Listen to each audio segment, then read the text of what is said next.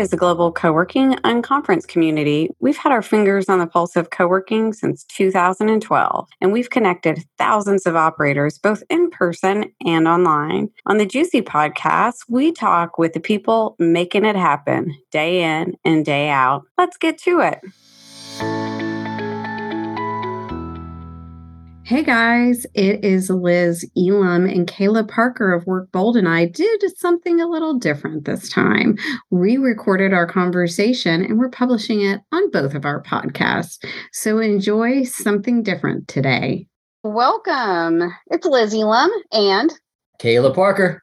And we're doing something a little different today that we're super excited about. We're just having a conversation about the future of work which is one of my favorite topics, of course. Of course. So, you know what? I'm going to get started, Caleb.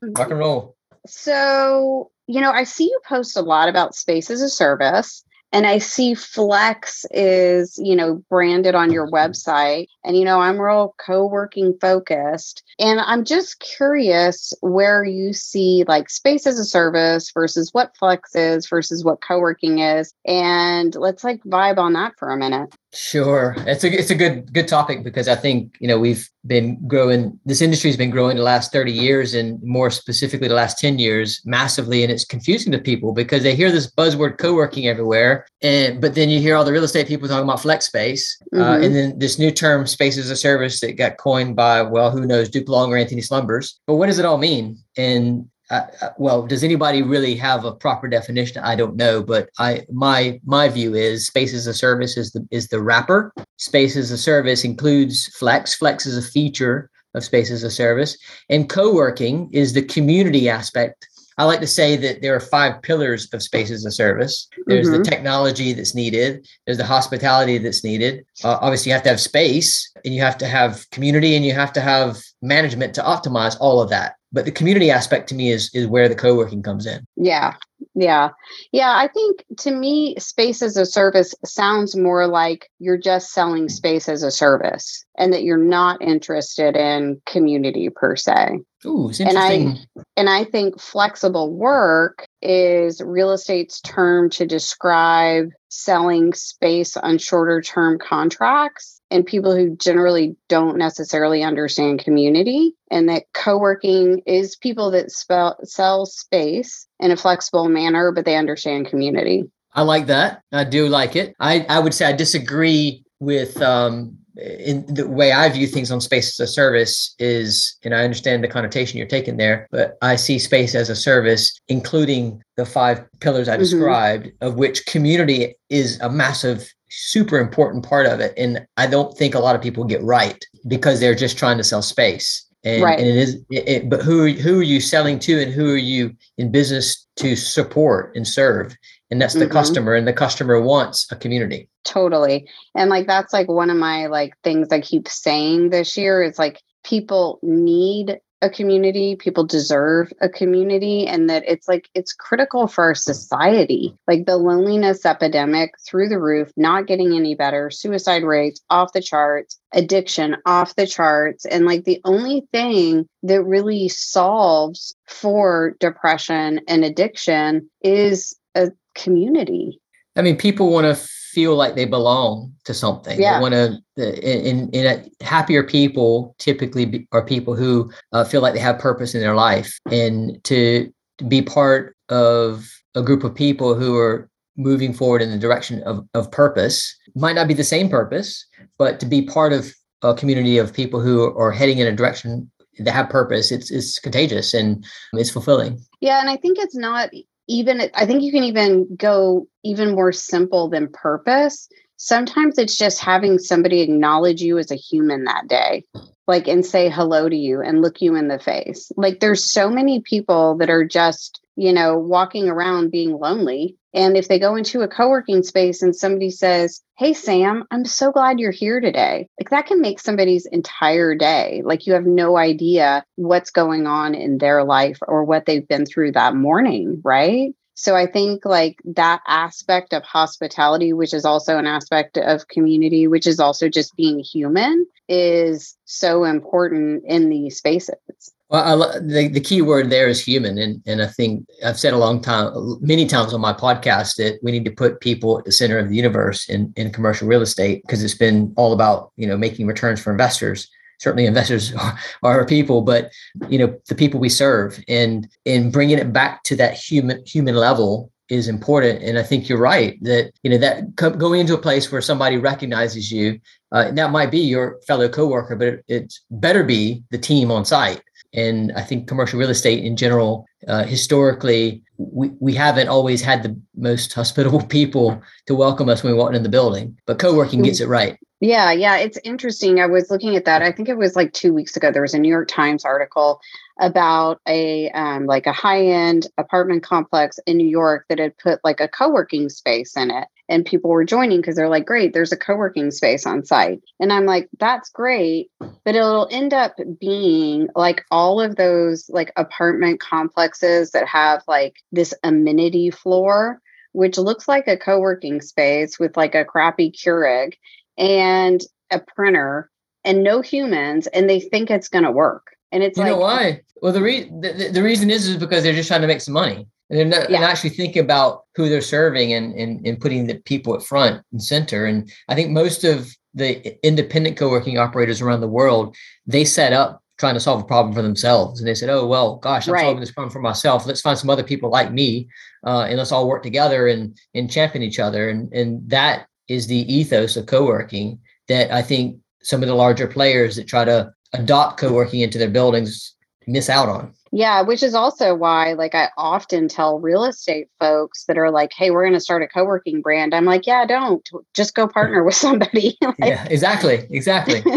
you stay in the real estate lane, we'll stay in the people lane. We got this. Yeah. Who who who are you trying to start a co-working brand for? You know, who who's it for?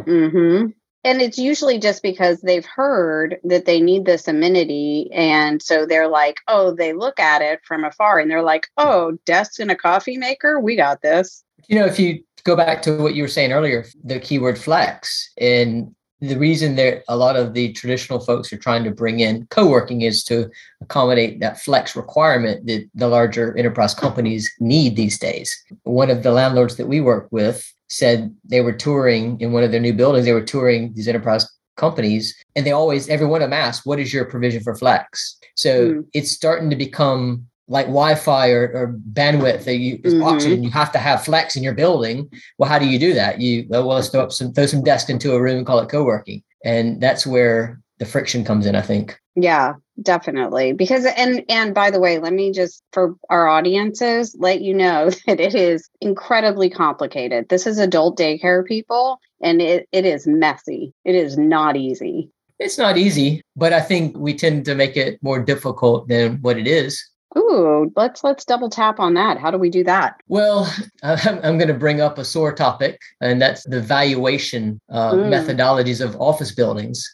Uh, we, we make co-working complicated because of the way buildings are valued. We've got revenue coming in via a co-working footprint in a building that we can't recognize properly because of the, me- the evaluation methodologies. So we've we've made it more complicated than what it really is. If we change the valuation methodology, we can accommodate that, and we can accommodate uh, more co-working, more flexibility, more happier people. Yeah, I think you know the thing is, is the real estate industry was so ripe for a disruption and I think this disruption snuck up on them. I think that they thought that when, you know, the pandemic was over, everyone would just come back. And we changed in those two years, and we're not coming back. No, and and you you were talking about this before the past two years. You know, you've obviously with GCUC, um, mm-hmm. going around the world evangelizing this for commercial real estate. And I'd be curious to hear from you, like pre-pandemic, what sort of interest were you getting with GCUC from this traditional real estate world? You know, not a lot. There was a lot of curiosity. People don't realize a lot of large real estate companies attend GCUC, often incognito, to just kind of hmm. try to like infiltrate it and figure out what's going on. Pre pandemic, there was a lot of um, what can you do for me sort of attitude. And also, like, this is how we work and you must fit into the way that we've always done business. Post pandemic, it's like, oh my gosh, I might need some help. I need to learn this. And I'm open to all kinds of things. I'm open to redoing my business. I'm open to adding insane amenity space. I'm open to partnering. And so I think it's I think for the good of humans, I think the real estate world has had a great awakening and they've figured out that what they've always done is no longer going to work. And I do agree with you. The way, though, also that things have always traditionally been financed makes it harder. Yep. No, I agree. I agree 100%. And it, it has to change. I think the investor profile will change because as as the demand continues to increase for what I'll call space as a service, as that as that demand continues to increase, I think that we're going to see it. we are seeing a gap between supply and demand now, and mm-hmm.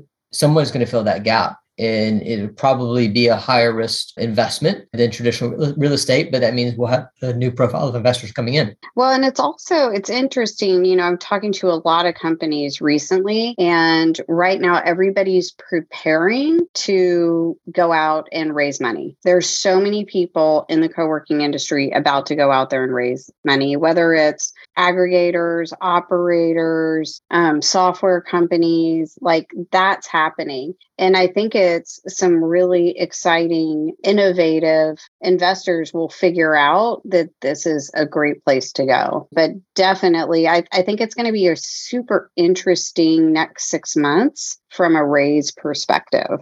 Are you guys yeah. seeing that in the UK as well? Well, there's certainly lots of lots of announcements of uh, either you know M and A activity or you mm-hmm. know folks raising money and and yeah, I think the next six 12 36 months even is, is going to be fascinating to watch both in in m&a i think also on the landlord side we're going to see some businesses uh, not do too well with stranded assets because the assets aren't ready to accommodate demand and they'll need to you know bring in some capital to to repurpose. And that asset won't will not be in a cycle for that sort of recapitalization. So i think i think you're going to see a lot of opportunistic investors coming into the market there. And then i wouldn't be surprised if they come in with an operator to, to support that that transaction. Yeah. Yeah. And I think I, yeah, I'm glad you brought up the M&A as well, because, you know, we've seen a lot of that already, right? The office group bought Fora, you know, Industrious has bought all kinds of things. And, and it's just, that's the tip of the iceberg. But there's not a lot of brands that have multiple locations and have their act together right now, right? Because they either closed or they're already in talks with people. So mm. it, it's interesting that like there's you know there's the big players at the top that are like 15 20% then there's that there was that middle layer of multiple locations but like common desk bought by WeWork you know the brand i can't remember their name in amsterdam that industrious just bought and then they bought the great room in singapore. So like there's that middle layer is gone. And that that layer below where they've got one to two locations or they're thinking about getting their act together or they're coming over from across the pond to expand. Those are the people that are most interesting to me right now. Hey, hey, hey, are you ready to meet in person for some more juicy content? Then join us in London. September 28th will be our main stage day at Convene and Bishopsgate. And then on the 29th, we are popping around the city and you can choose your adventure. So you'll definitely want to join us, and you can find us at uk.gcuc.co. We'll see you there. I, I have a question for you on that because brand is another topic that is near and dear to my heart. And it hasn't been at the forefront of the commercial real estate industry from, from a customer perspective. Certainly mm-hmm. there's real estate brands that are great for the investor side of the industry. But, you know, I sort of believe that the future of commercial real estate. I think the future of commercial real estate is is space as a service, co-working, um, and I think the future of commercial real estate and co-working and all of that looks like the hotel industry, where we'll have a few major global players, four or five. We'll have lots of local, maybe country brands, and then many independents underneath that. But in your opinion, in you see so many people across the world, how mm-hmm. much does brand actually play a role in a customer's buying habits? You know, I think it's evolving. And, you know, we all know WeWork, right? We all know Regus. We all know we all know industrious right we all know those those big brands and but i do think if you look at people like venture x for example venture x is a us franchise um, they recently bought office evolution and they're looking for additional brands to add to their portfolio and they're looking at it as a like you know we've got a three star we've got a four star we want to add a five star and they probably want to add a two star which is very hotel like right? And like I was talking to a brand here in Austin and they were like, hey, we're thinking about opening a very similar yet different kind of co working brand across the street from our existing brand. You think that's smart or dumb? And I think I was like, brilliant. Like you've already paid for the research. You already know this is a good location for your business. Just make it slightly different because, you know, one of the things that we've always talked about at GCUC is like the flavors of co working. You know, I hate when somebody's like, I, I say, Oh, do you know co working? And they're like, Yeah, I went one day to this big provider, insert name here, and I didn't like it so I don't like co-working. And I'm like, whoa, whoa, whoa. Like, how mm-hmm. about going to the other 70 co-working spaces in Austin? Like, you gotta try all the flavors to figure out which one you like. So if you go to a co-working space and it's not your vibe and not your industry, and it's like a bunch of bros and you're just like, oh, this is not me, then go to a different one. Like there's so many out there, which also leads to that means there's tons of room for tons of brands right? And i think we'll also see we've been talking for years about you know having really focused brands which have happened over the years. I think a lot of them maybe didn't work so well during the pandemic but you know i've seen co-working spaces for sewing. I've seen co-working spaces for lawyers. I've seen co-working spaces you know, for entrepreneurs. I've seen co-working spaces for women. I've seen co-working spaces that are, you know, they just announced that one in New York that's for the 1% that's like super expensive. So long-winded, yes. More brands, please. Yeah, no, I, I agree. And I, I, think that is the the way the hotel industry is is is today. And I think we'll get there. It'll be fascinating to see how that plays out when it comes to the partnerships between landlords and operators. Will, will landlords pick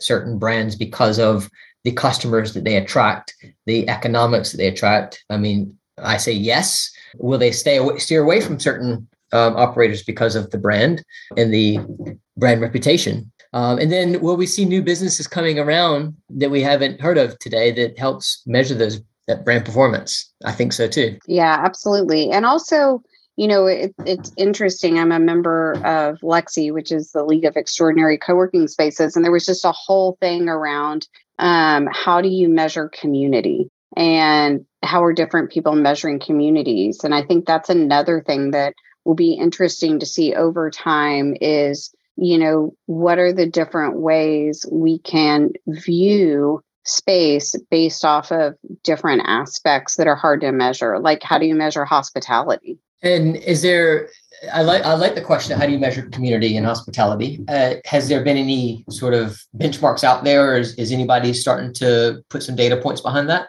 some people are. I asked one large operator recently, and they said they were doing it by how many people attended events. And I was like, well, that's one aspect of it. I mean, I think the thing is, is the things you can't see or touch are really hard to measure. Yes, that's true. And I, I sort of, I'm conflicted on this because there's just so many different data points out there today that we can try to measure. It is the intangibles are hard, hard to measure, but I like James, what James Goldsmith from AXA, he's responsible for head of leasing for 22 Bishopsgate here in London, where uh, GCUC will be held. Yes. Um, and or GCUC UK, I should say specifically. But James says that the success should be measured. Sorry, uh, the, the KPI we should be focusing on is the success of the people who are in the space or in the community. So mm. I wonder, I wonder what success means. And so it, could we measure community based on the successful connections that people make mm-hmm, or mm-hmm. how they are able to grow their business from the time they come into the time they leave? For instance, in our bold Bauhaus location in Manchester, we had this co-founding team came in at two people. They're now at 12 they expect to be at 30 by the end of the year. They're opening up another office. And so mm-hmm can we say that we played a role in that? Yes, but it, it's not just us. So how do we put KPIs and data around that? I don't know. Mm-hmm. Yeah, yeah. And, you know, one of the things that came to mind when you said that is that I think would be a really good measurement is word of mouth. That's because if because if you feel confident enough to bring your friend in, then then you love that space. And you know what? We actually we did some research this past year that we presented at GCUC in Seattle that's available for download on gcuc.co if you sign up for our mailing list. And one of the things we measured recently was people finding work in the co-working space. And we found that 60% said that their co-working networks are their top source for getting work. So our tagline around that co-working, it's just not where you work, it's where you find work. And so I think that that's another thing that could be like a, a, sign of success, right? Is if you're getting more work because you're co working or, or at a space as a service or flex or whatever. But yeah, it's just, I think that's one that will be really interesting to follow because yeah there are i absolutely love kpis but i'm not sure which ones really answer that could be a good um, topic for one of the sessions at, at GCUC. Uh, yeah, I, I, love how you guys put everybody together mm-hmm. to go uh, write out the the notes on the wall and just try to sort of throw things against the wall. What sort of topics are you are you guys going to be discussing coming up in in the in the autumn or the fall? Yeah, yeah, thanks for asking. You know, it's it's it's a great agenda and just so you guys know, it's in London at Convene on the 28th and we will be at Bold um on the 29th and what is uh Bishopsgate at the Bishopsgate fantastic venue and we're doing everything from one of the things we do at GCUC UK is ask the expert, where we let people come and talk to some experts about specific things they're looking for, which is like a little bit different. We're talking a lot about real estate, management agreements, some of the stuff that you would kind of expect, and, you know, a lot about the future and where we see it going and arming people with the tools and the tactics they need to next level their business. That's really exciting, and certainly we're looking forward to hosting the the day two sessions at, at Exchange, which is uh, you're you're half right there. It is a white label. Oh, sorry. No, it's okay. It's um. It's, it's because you branded bold so successfully. it's just what comes to mind. Well, I I will certainly not complain about that. but no, um, it is it, it is Exchange. Uh, it's a it's a white label brand that we created for for AXA. But on day two, we're gonna looking forward to, to hosting that, and I'm looking forward to learning on on day one at Convene. Um, they've got a really really cool space on uh, in the building as well uh, management yeah. agreements you talked about, which is a hot topic right now. Mm-hmm. Um, the Placetech just came out with a, uh, an article uh, today, actually, from Savills, and mm. talking about the different different ways that who's who's doing management agreements and who's not, and and how can you partner with which landlords. It's a really good article. I'll send it to you. Oh, and, oh, great! Uh, just such a hot topic, so I'm glad you're covering that.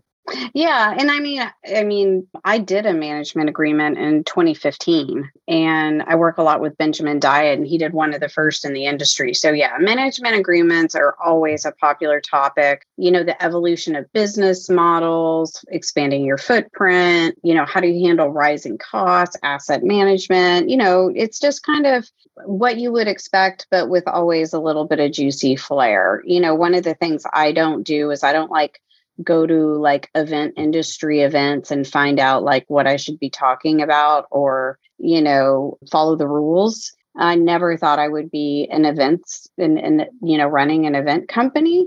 And what I went to a lot of boring events. And so one of the things we really strive for at GCUC is to be different. And we always listen to our audience and we always ask our audience what they want. And that's what we provide and that that just works really well for us. And at the same time we have fun we make fun of ourselves and we we try to have a good time because like life is short and nobody wants to go to a boring conference well, I remember GCUC UK 2018, was it? I think so. Yeah. 2018, I think it was, where you guys um, uh, invited me to uh, to participate and uh, joining Luli um, on stage as a as an MC. That was fun. I, I, I'll never forget. Um, you said, "Look, this is not your typical conference, so please go crazy and, and shake things up a little bit. Well, um, which was hilarious too, because then you and the Americans, you and I, then absolutely kind of freaked out the London audience. Like, I'm like, everybody say juicy. And there's like, juicy. And I'm like, wait, what's happening? Um, well, I, but I, I did get I did get somebody uh, one of the British uh, people to hold up a, I held up a sign and said, "Can you read? Somebody say this out loud." And I got somebody from the audience to yell, "Was it juicy? Fuck yeah!" I think so. I think so. and like that's the thing. It's like you got to have fun. You got to push the boundaries. And I think though, I think that set it was so great, Caleb, because I think that just even though it was disarming, it set the tone right for this is this is going to be different this is going to be in your face this is going to be fun and this is what you can expect from juicy and we've had a really good run in the in the UK and we love going there and I can't wait to go back and I have so many friends there and it was really great and you were a huge part of that. Well, it was it was a fun time for me and I'm really glad you guys are coming back. The industry needs this kind of fun. We need this energy and you know, we need it in the UK. We've got some folks here that are carrying that torch, and we just need to get build the tribe. Well, I have absolutely loved watching you evolve and grow and congratulations again on your success and can't wait to hang out with you in London and thank you so much for doing this with me. Uh, thank you for having me on, Liz, and it's been great to stay connected over the years, and obviously see your growth, and um, from from a co-working operator to a globally, nationally, internationally known event star. I'm international worldwide now. international worldwide. You know that uh, that Rob. Every time I think about you, I think about that Rob Base uh, song. I'm not internationally known. I'm just known the, the microphone. That's you. I love it. I love it. All right. Well, more to come, y'all. Stay tuned.